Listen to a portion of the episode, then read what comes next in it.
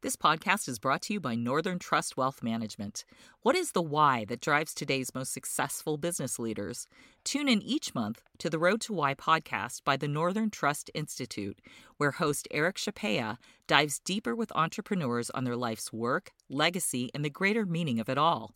Find the Road to Why where you listen to your favorite podcasts.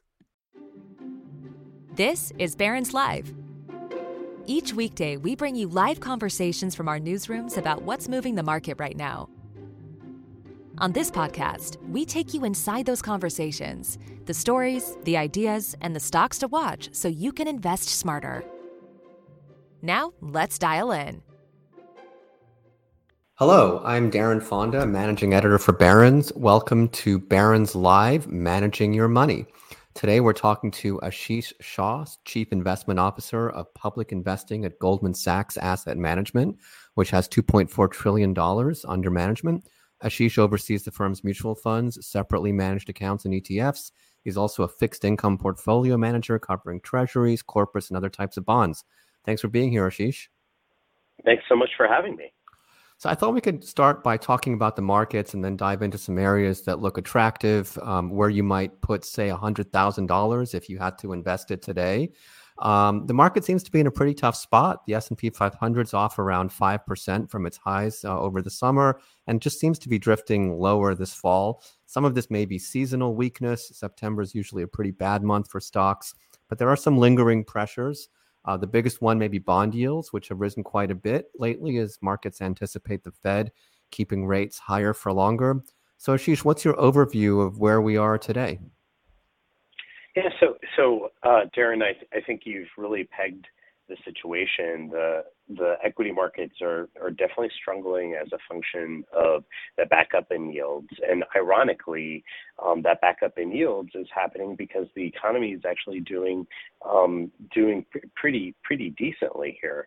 Um, I think the narrative as we started the year was very much around a recession, um, and that recession kind of and recession probability um, increased as we saw the regional banking crisis uh, in Q1.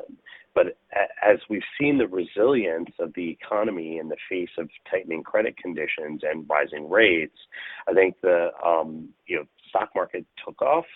Um, you also had the added kind of benefit uh, to large cap stocks um, of what is going on in technology and AI, and um, that happened with rates backing up at the same time. This most recent move we've seen has been quite um, meaningful and, and kind of rapid. And I think it's reflective of both supply dynamics as well as um, kind of a Fed that is continuing to stay very vigilant when it comes to um, making sure that the economy has room to grow without stoking further inflation. That's very much their focus. And so um, I think you know, it's not surprising to see equity market back up. We've been saying for a little while that we felt risk return for U.S. risk assets for U.S. stocks um, wasn't fantastic, given that um, good news was priced in and the risk of uh, rates being higher was not. Um, now that we've seen rates back up, I think it actually sets up some interesting opportunities for investors to rebalance their portfolios in a way um, to add duration back into their portfolios, um, where a lot of investors have been sitting on the sideline in cash. So you, you brought up a lot of interesting points. Um, you know, the, the Fed is obviously trying to thread the needle here, um, keeping rates elevated, keeping monetary policy pretty tight um, to try to slow down inflation without actually tipping the economy into much of a recession, if one at all. And the markets seem to have thought the Fed was doing a good job of that. I think up until recently, when there's been some concern that um, we may actually be seeing rates stay higher for longer. Uh, you know, Jamie Dimon, um, CEO of J.P. Morgan, uh, said I think yesterday um, that it's not out of the realm of possibility that the 10-year Treasury yield could hit seven percent. Do you think that's likely? I, think it's very unlikely that we see seven percent on the 10-year note. Um, I, think Jamie uh, may have been um, referring to the shorter term interest rates. But even there, I think that what we're seeing here is a lag period between the Fed hikes and kind of the impact on the economy. And I think uh, another dynamic that we're seeing when it comes to the consumer's resilience in the face of higher rates is is really the fact that consumers had this excess savings build up as a function of the pandemic.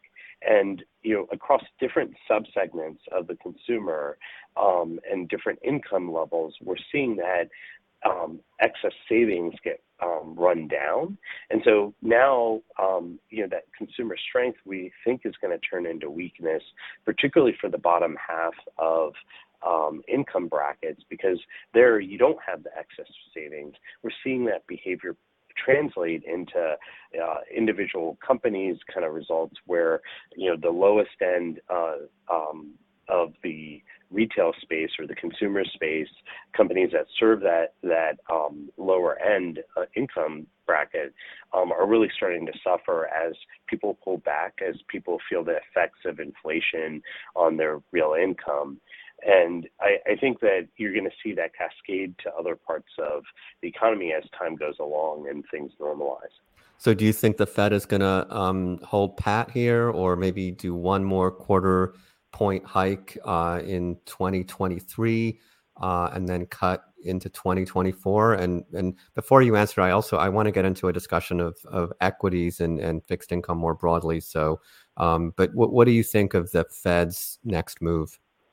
Yeah. So uh, look, I, think the Fed would like to sit on hold, right? Because they know that there's been a lot of change. They know that rates have backed up quite meaningfully uh, recently, and they they also understand this consumer dynamic. They're looking at the same data that we are and anticipating that there is going to be a slowdown in the future.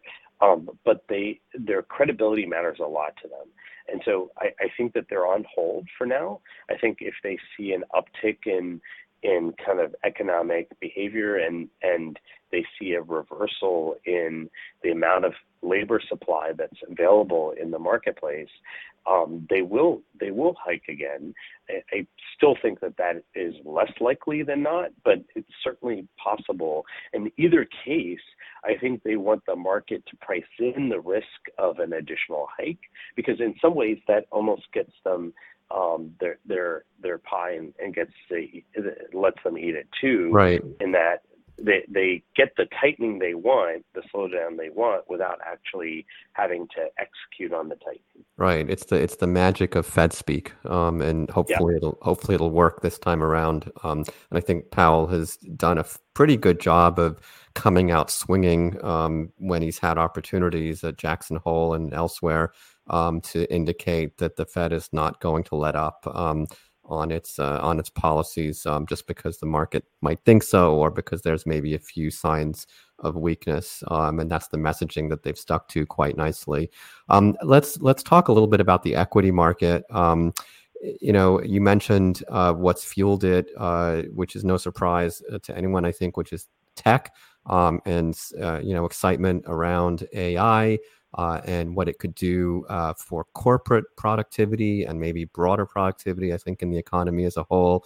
And we've seen the market be led by what are called the Magnificent Seven stocks My, Microsoft, Apple, Amazon, Nvidia, Tesla, Meta, uh, Meta and Alphabet. Uh, I know you can't talk about individual stocks, Ashish, but the market does seem to have a breadth problem with these mega cap tech names accounting for almost all the gains this year, and the other 493 stocks in the index more or less flat on average.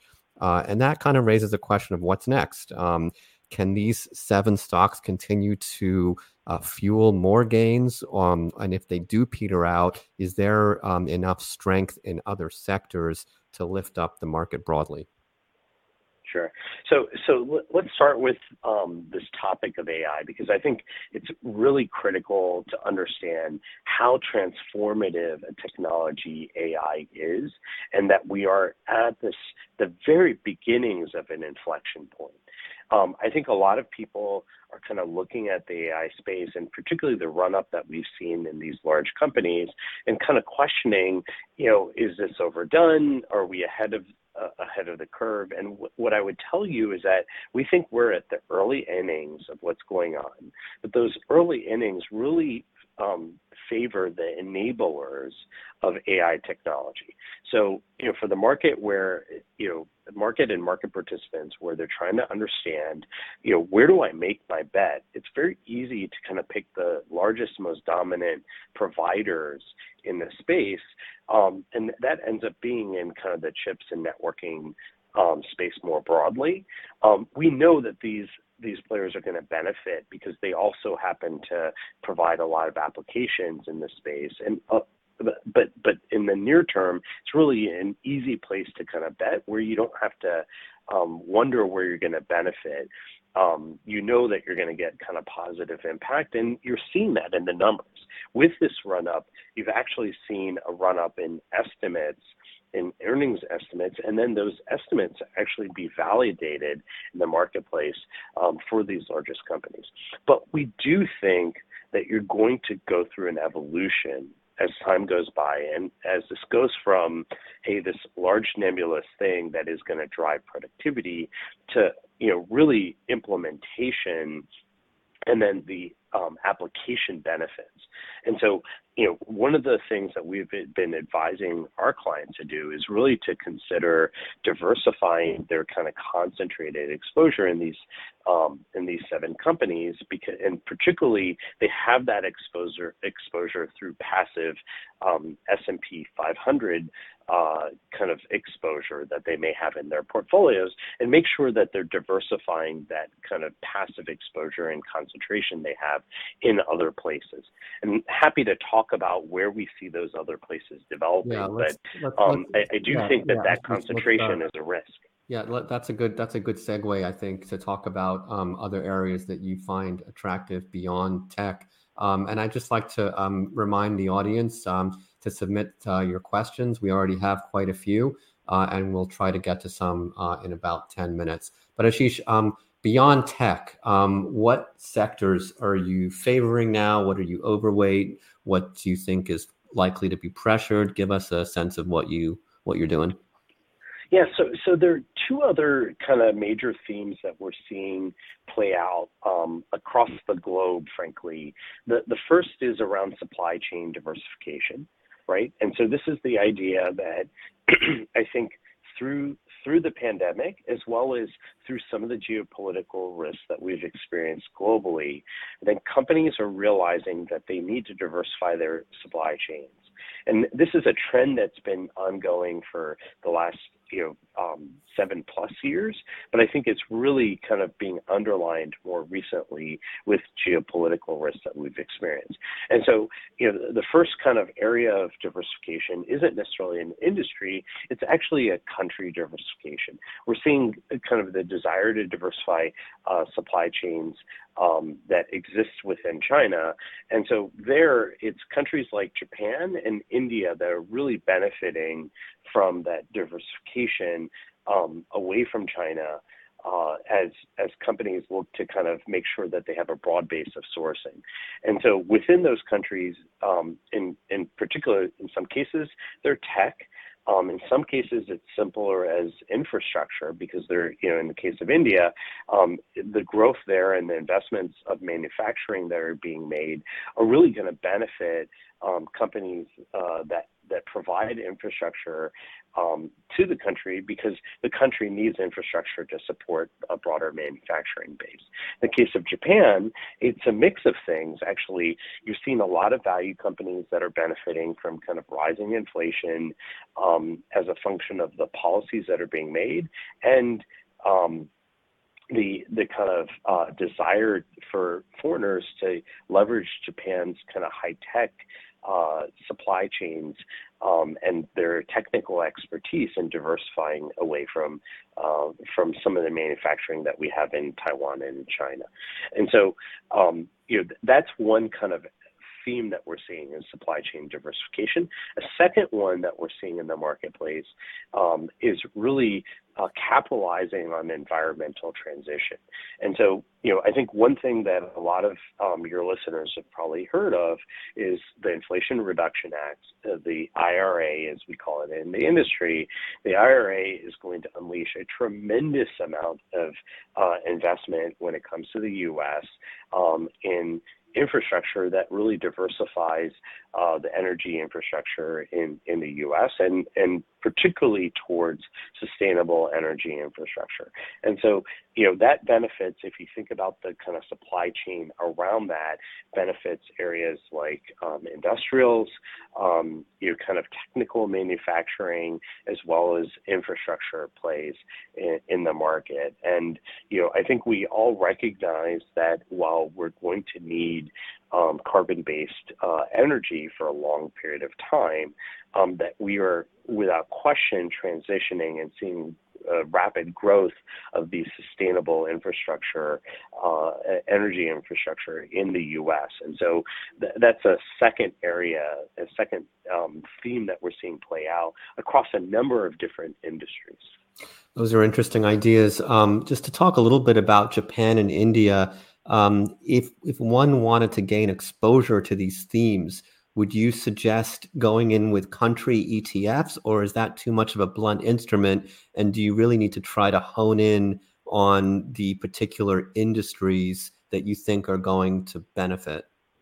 Yeah, I, I think that to the extent um, you want to invest in these countries, I think it's absolutely critical to you can invest in an ETF, just make sure it's actively managed because in both of these um, countries are relatively inefficient um, uh, stock markets um, that really offer quite a bit of alpha uh, to the market. And so, unlike um, parts of the U.S. market that are very efficient. These are places where you can see managers that are you know consistently delivering alpha over long periods of time.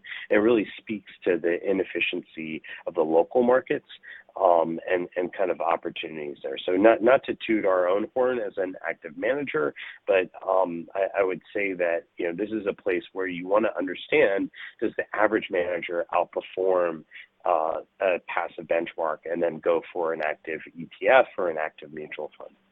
And I guess that's the same, you would suggest the same thing for the energy transition theme? Absolutely. And I, I, the other thing I think you'll find is that within these themes, you're going to find a lot of um, ETFs that are thematic, right? So they're playing these themes through different ways. Um, make sure that those they are. Make sure you understand how much risk you're taking in those in those um, uh, specific thematics. You know, some people just kind of have one direction, which is they, they want to be risk on and they're really leaning into kind of the riskiest plays within a theme. Others, you know, tend to be more balanced where they have a mix of kind of more traditional players that benefit from the theme um, along with kind of innovative players. So, you know, I, I do think it makes sense to be more balanced because it allows you to kind of benefit over time. You don't have to kind of do all the trading yourself as to when it's attractive uh, or not to be investing in the theme. Um, and, and certainly that, that kind of aligns to our philosophy. All right. Um, well, I'll go to uh, questions in, in a minute, but Ashish, I just want to turn to the fixed income side. Um, uh, you know, I think a lot of uh, commentators, journalists, um, including us at Barron's, have been a bit early um, in recommending bonds. Um, they have not been a great investment this year. Um, uh, as yields have continued to kind of go up, the best place really to put your money uh, for much of this year has been in a money market fund where you can get like 5%. Um, and most of the bond market hasn't delivered that. Is it time to start taking the duration risk? You, you alluded to it earlier. Um, you seem to say yes uh, this is a, this would be a good time. Is that correct? You want to start moving out a little bit on the yield curve. You're not going to get much income out of it. You're actually going to do better on the short end. Um, but it's is it kind of just a play or a bet that um, rates are going to be coming down in 2024? Yeah. So so look, I, I think the the starting point is remembering why you have bonds in your portfolio. It's for when growth does slow down. And you know, I think what you've seen play out this year is we when we came into the year, there was expectations of a recession. And so the reason why stocks did well and why bonds haven't done well is because we didn't end up with a recession, right? Um, so, so that's the starting point of you know kind of a reminder of why you have bonds in your portfolio to begin with. Um, I think right now we've gone through this period where, I, you know, if you'd asked me a month ago, you know, I was saying, wow, I'm looking at equities that are doing really well and and bonds that have kind of been weakening. Um, with rates higher, you should be worried about the equity side of the equation as much as you should be on the bond side of the equation. I think now, you know, you, you know, you do have bonds at levels where from a real rate perspective as well as from a nominal rate perspective. Um, so real rates being um, the the yield on a treasury less the inflation rate or the the inflation break even rate. Um, they're attractive by historical standards. And so I, I, do think it's a time to be moving out. But look, everyone has a different level of risk tolerance for kind of the bond part of the portfolio, the first answer I would give you is make sure if you're sitting in a bank account that you're getting kind of a fair rate and go to a money market fund. And if you're in a high tax jurisdiction, go to uh, a money market fund that is government instruments only because you're not going to pay state and local taxes on on on those instruments interest and that that's kind of the first easy hack the second thing is, hey, let, let's say you don't want to take a ton of um, risk on the prices of the bonds that you want to have, but you want to get some exposure to the fact that rates may not stay as high as they are today, if we, particularly if we go into a recession. I think a good way to play that is to stay in the curve, go to a short duration you know, higher quality short duration bond fund. And that's where you're going to get that front end exposure. You still get some exposure. And by the way, the front end is kind of not particularly volatile. You do get most of the income with a lot less volatility, generally speaking. And um, you're going to benefit if the Fed starts a cutting campaign um, that's aggressive and, and we end up in a slowdown.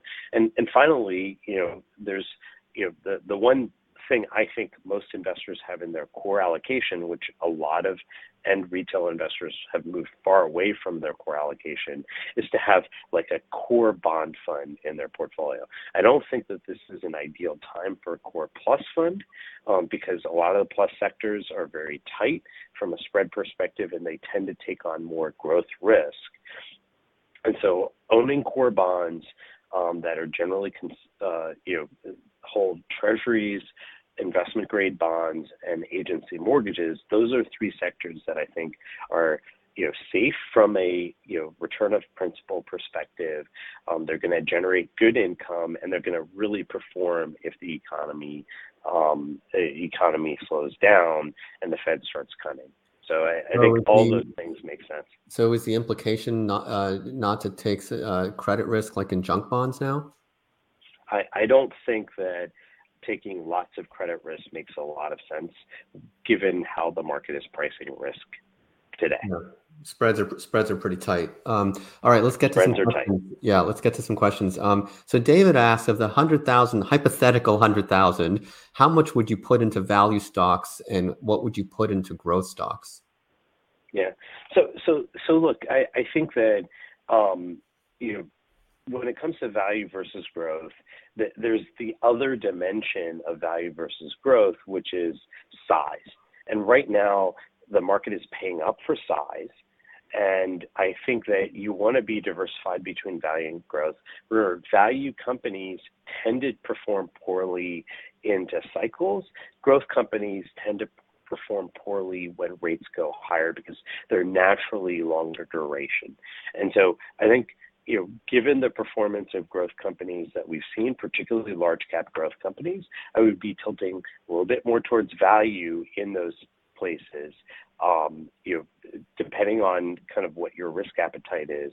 So, um, but I, I, would tilt more towards value than whatever your benchmark is. Yeah. Well, let's. I mean, let's look at value. Like, what's what's what's a big component of value? It's banks. It's financials. Um, and and those stocks have just been hammered. Um, and they're getting hammered now by higher yields. So I mean, um, some some of the interest rates, some of the some of the dividend yields in bank stocks are pretty attractive. I think Truist is like seven percent now. A lot of the big banks are at like three four percent. But are you kind of just waiting around for a turn in the economic cycle for these um, stocks or for this sector to start working? And are there any other parts of value that you think are more attractive? No, so I, would kind of sit back and say that you are going to see um, you're going to benefit from value in simply having less exposure to the growth side, right? So it's not if you're you're betting on banks, it's more you're not looking for an economic downturn to win because banks don't tend to do fantastically in the environment. You're looking for a revaluation of the growth side right? And and that's why I think on the it's a more marginal trade and it's a way to protect yourself from from the uh, from a overvaluation on growth relative to the sell-off that we've seen in rates. I also think that when you look at value, you can't stay just in the U.S. When you look outside the U.S., there are a lot of companies that are um, a lot of industries um, like energy that sit in the value category and that have been benefiting. Um, they've also been benefiting as you know there's nominal growth in places like Japan. So like you know, uh, whereas growth in the U.S. has been benefiting and performing well, I think value outside the U.S. has actually been having a, a pretty good year do you like emerging markets or emerging market bonds? And and one caveat is that the dollar is just kind of on a tear right now, which isn't great for returns uh, for U.S. investors in those markets. Yeah, so what, I think there are two different answers there. I think for um, for dollar bonds, we um, dollar emerging market bonds, um, we're probably less enamored of that space because uh, it tends to be dominated by higher quality um, issuers, and the spreads are actually very tight relative to the tail risks you end up taking in that space. Having having said that, um, you know the emerging market local bonds, right? While um, the dollar has has been very strong, those yields are actually compensating you very well relative to history. So, um, and central banks in um, emerging market countries are actually were aggressive at hiking and are more in the easing camp right now, given they were so aggressive at hiking earlier on. And so I, I, I actually think that emerging market local is a very interesting kind of high beta sector, but an interesting place to be. Um, when it comes to emerging market um, equities, you know, I, I think that the um, you know, relative to what we've seen kind of globally, the space is attractively priced. But you got to remember you have China in there where you have legitimately an economic slowdown meeting with kind of valuations that are very cheap. And so I think, you know, do does EM make sense? I, I think there are parts of EM that do make sense. I think you know we like India the most um, when it comes to, to emerging markets, but there's value developing in some of these places where you know you know China's so out of favor in some of the subsectors, you know, like consumer, that the valuations you're getting are are kind of worth looking at. Well, that that leads us to probably our last question from a listener from Renton who asks, "Is it time to invest in Chinese tech stocks like Alibaba and Tencent?" Um, so without recommending specific names, I, I, think it is a deep value play. I think a lot of these players are looking outside of their core um, their core spaces, and they're they're you're getting kind of interesting risk return from a valuation perspective. I, do think that the overall um, Chinese economic backdrop is going to be a challenging one, but inside of there, I think there are going to be some fantastic opportunities. So again, one where you can be looking uh, to to pick individual names um, that offer good risk return, and particularly if they have um, access to markets outside of China and aren't aren't in kind of the that, that are aligning with the policies that are being pursued um, and kind of encouraged by the Chinese government. Yeah, it's it's a very tricky market um, there, and you're right. The valuations look very, very low, but they're very low for a reason. Um, I Yeah, think you have to do a lot of uh, a lot of work to get confident that things are going to turn and that there's going to be some kind of catalyst um, that will start to pull these stocks up. I've got one more question that just came in. Maybe we can uh, talk about it quickly. Um, Ashish, it's from Angelo who says, "What do you think of recent comments by Bill Gross that the bond market is headed for a record third year of losses due to inflation and growing national defer- deficits, and that portfolios should own more pipeline master limited partnerships or MLPs?" Yeah, so th- th- those two things are like apples and oranges. Um, you know, we, are going for a third year of losses, but the, story around bonds is that you know when you know when they sell off, they offer you more yield. And for a long period of time, I would hear investors and clients talk about the fear of rates going higher, but then at the same time they'd complain about not being able to find enough income. And so, you know, the the you know when you're staring down the potential for an economic slowdown, having really safe bonds in your portfolio, again, core bonds in your portfolio are there so that you can rebalance your portfolio into steep sell-offs in in the stock part of your portfolio. And I do believe that while you know they're probably interesting Um, opportunities in the in the pipeline space, that those are very much risk assets, and they're going to go down if this broader stock market is going down.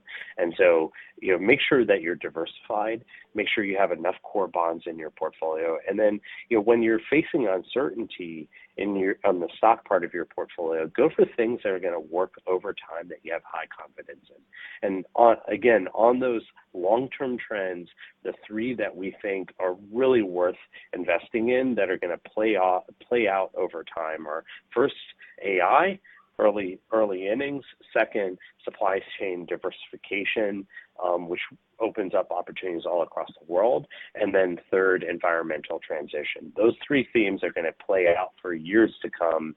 And so, if you're wrong in the short term, you can stick with it and know it's going to work out in the long term.